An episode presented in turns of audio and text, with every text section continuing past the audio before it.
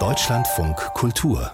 Lesart Solange man nicht in den Spiegel schaut, so geht's mir zumindest, da fühlt man sich eigentlich noch jung. Aber wenn morgens dann die Gelenke knacken oder das eine Glas Wein zu viel war, dann fühlt man sich doch oft auch ganz schön alt in der Mitte des Lebens. Da scheint überhaupt vieles auf dem Prüfstand zu stehen. Und zwei Kolleginnen von mir, die sind dem nachgegangen. Marietta Schwarz und Katja Bigalke, beide arbeiten hier in Deutschlandfunk Kultur und haben sich dem Phänomen Midlife gewidmet. Und so heißt auch ihr Buch. Und Katja Bigalke ist jetzt hier. Hallo, herzlich willkommen. Ja, hallo, danke. Midlife, da fällt einem meistens erstmal die Midlife-Krise ein oder die Wechseljahre, also die Menopause. Aber das ist ja doch auch so eine Zeit, die viel mehr enthält, als dass man nur so von einem Krisenmoment zum anderen schlittert. Ihr habt da am Anfang so eine ganz schöne Idee, fand ich, nämlich, wie wäre das denn eigentlich, wenn man mal so die Altersangabe streicht?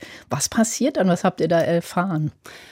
Ja, wenn man die Altersangabe streicht, dann fallen halt erstmal so gängige Bilder äh, weg. Man guckt sich dann den Menschen, den man vor einem hat, an und fragt sich, wer ist das? Was hat dieser Mensch für Erfahrungen gemacht? Ähm, ist der lustig oder nicht? Also man guckt auf ganz andere Dinge und sobald die Zahl dazukommt, wenn man dann nach dem Alter fragen möchte, dann gehen so Schubladen auf und man denkt, oh, ganz schön jung für das Alter oder ganz schön alt für das Alter oder oh, das hätte ich nicht gedacht.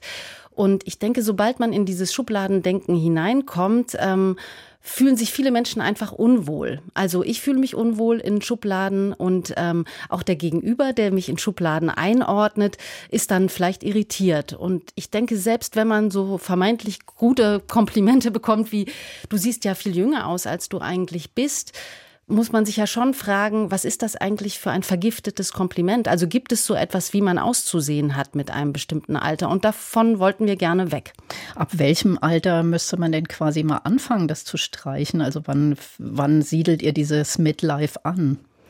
Also so Altersangaben streichen, finde ich, da kann man relativ früh mit anfangen. Natürlich gibt es so legale und medizinische Begrenzungen, wo ich denke, Altersangaben machen Sinn. Aber ich denke, die Frage nach dem Alter könnte auch genauso uncool werden wie die nach dem, was machst du eigentlich? Ja, ist ja auch nicht so Partystoff im Grunde genommen. Das Midlife angesiedelt haben wir dann natürlich trotzdem mit Zahlen. Da sind wir nach dem Durchschnittsalter des Lebens gegangen, sind bei einer Zahl, eine Krummzahl von 40, noch was gelandet und haben uns dann überlegt, so ein anderes Ereignis, was ja sehr prägend zumindest für Frauen und dann natürlich auch mit Menschen, die mit Frauen zu tun haben, ist, ist die Menopause. Die liegt durchschnittlich bei 52 Jahren in Deutschland. Und dann haben wir gedacht, nehmen wir ein paar Ausschläge mit, siedeln das Midlife zwischen 35 und 55 an. Da gibt es ja auch diese berühmte U-Kurve, wo die ähm, äh, Lebenszufriedenheit so nach unten geht. Ist das denn dann so ein Jammertal, in dem man im unteren Bereich des Us hängt oder nimmt man nochmal Schwung, dass es richtig abgeht in dieser Midlife? Zeit. Also diese U-Kurve besagt ja, dass es zwischen 40 und 50 irgendwann so einen Glückstiefpunkt gibt. Wobei man auch sagen muss, diese U-Kurve ist ein bisschen umstritten, weil man sagt, viele Menschen, die sehr unglücklich sind, die schaffen es dann gar nicht mehr dahin, wo es dann wirklich wieder bergauf geht, nämlich so ab 50 aufwärts. Das heißt, die fallen dann aus der Statistik raus. Andere sagen, in dieser Statistik kommt sowas wie Bildung, äh, sozialer Hintergrund, ähm, sozialer Status gar nicht so groß drin vor. Und deswegen muss man die ein bisschen mit Vorsicht genießen. Aber trotzdem, da liegt so ein Tiefpunkt.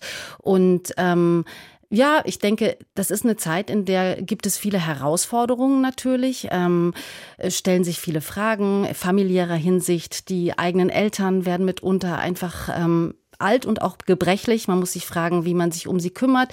Die kleinen Kinder, wenn man welche hat, äh, werden größer. Man muss sich um die kümmern. Oder man stellt sich die Frage, kriege ich noch Kinder oder keine? Dann ist es auch ein Punkt im Leben, wo durchschnittlich die häufigsten Trennungen nach langen Beziehungen stattfinden. Das Scheidungsalter ist durchschnittlich in Deutschland bei 45 Jahren.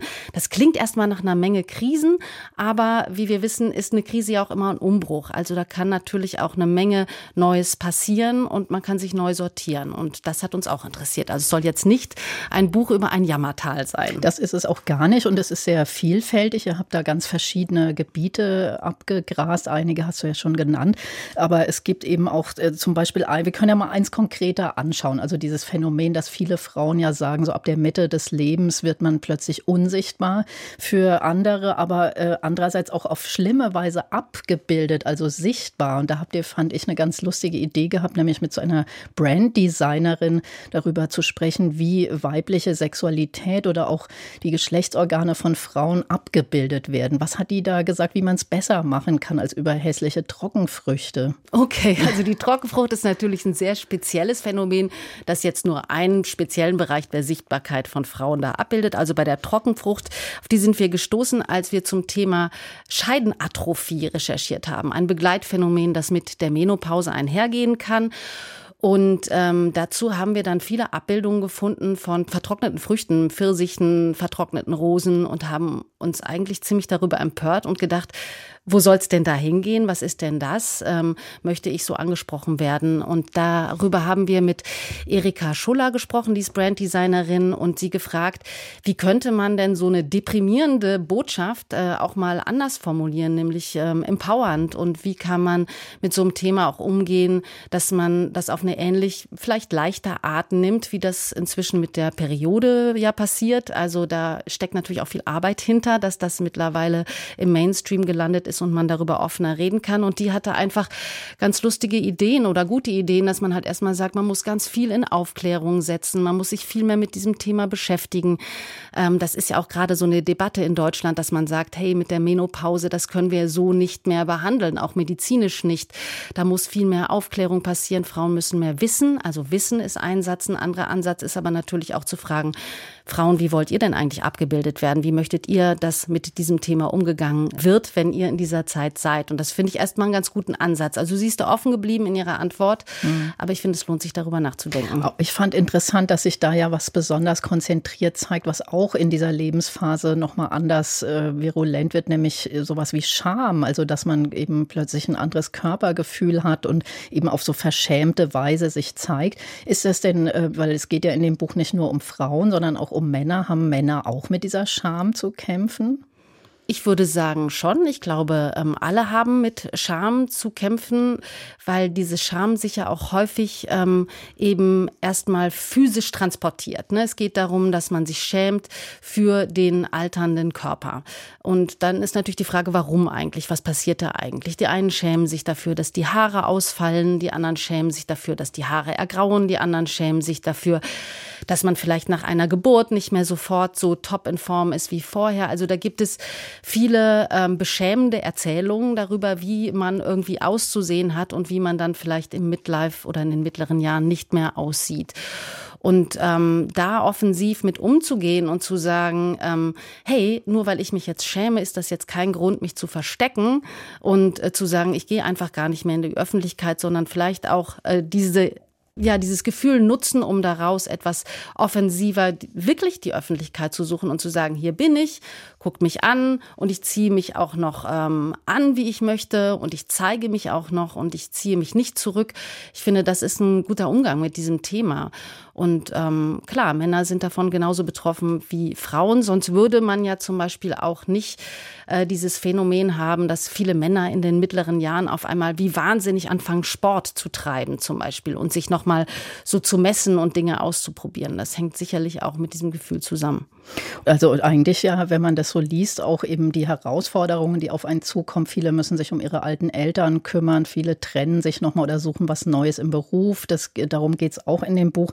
Das heißt, äh, da ist so eine, dachte ich nochmal, ja schon so eine existenzielle Verunsicherung, die aber ja auch wahnsinnig viel in Bewegung bringen kann, im positiven Sinn. Das kann sie, ja. Mhm. Also ich glaube, das kann sie. Ähm, allerdings hat sich bei uns in den Recherchen so herausgestellt, dass das auch tatsächlich nur dann passiert, wenn man sich damit auch auseinandersetzt. Also wenn man sich tatsächlich fragt, wieso geht's mir emotional gerade so schlecht? Also woher kommt das? Was ist tatsächlich meine eigene Geschichte? Was ist das Gesellschaftliche daran? Woran kann ich etwas ändern?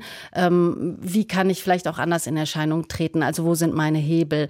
Das andere ist das Physische. Da hatten wir so eine interessante Zahl von einem Altersforscher von 15 und 85, der sagte, wir haben eigentlich zu 85 Prozent Prozent mehr oder weniger selbst in der Hand, wie wir altern, physisch gesehen. Das heißt, da ist eine ganze Menge Möglichkeit, etwas zu tun, etwas zu verändern. Aber das muss man alles erstmal wissen und man muss sich damit beschäftigen. Also das ist tatsächlich eine Grundvoraussetzung. Genau, und den Humor nicht verlieren und den Rausch nicht vernachlässigen. Das fand ich ganz interessant, dass ihr am Schluss auch nochmal sagt, ja, man darf jetzt auch nicht so bierernster durch, durch diese Zeit, sondern man muss auch noch Lust und Spaß haben und eben auch sich mal einen Rausch gönnen. Ist aber gar nicht mehr so einfach, weil man doch stärkere Kopfschmerzen hat als früher, oder? Das ist so, ja. Damit haben wir uns äh, eben auch beschäftigt, genau aus diesem Grund, weil natürlich zum Beispiel das Alkoholtrinken, das tatsächlich ein Problem ist, wenn man älter wird. Also man verträgt es einfach nicht mehr so gut, man schläft nicht mehr so gut, man regeneriert sich nicht mehr so gut. Und dann ist halt die Frage, gut, welche Rolle hatte denn dieser Rausch, diese Art von Rausch mal in meinem Leben? Und ähm, was passiert, wenn ich darauf jetzt komplett verzichte und das in meinem Leben nicht mehr stattfindet? Dann fehlt etwas und die Frage ist, äh, wodurch kann ich das ersetzen? Und da sind wir halt auch bei ähm, verschiedenen Menschen gelandet, die einfach verschiedene Ansätze hatten. Die einen spielen leidenschaftlich gerne, die anderen gehen gerne tanzen. Dazu gehöre ich auch. Also ich denke auch durch Tanzen, das dauert natürlich etwas länger, sich da in einen rauschhaften Zustand bewegen zu können. Aber da landet man schon irgendwann. Und ich denke, es gibt halt natürlich immer gute Gründe, auch Feste zu feiern und, ähm, und sich das zu Herzen zu nehmen und das auch beizubehalten, ist, glaube ich, äh, ja, das nährt den Humor. Also offen bleiben und was Neues ausprobieren. Katja Bigalke, vielen Dank für dieses Gespräch. Sehr gerne. Und das äh, Buch, das Katja Bigalke und Marietta Schwarz zusammen geschrieben haben, ist unter dem Titel Midlife beim Aufbauverlag erschienen und heute kommt es raus.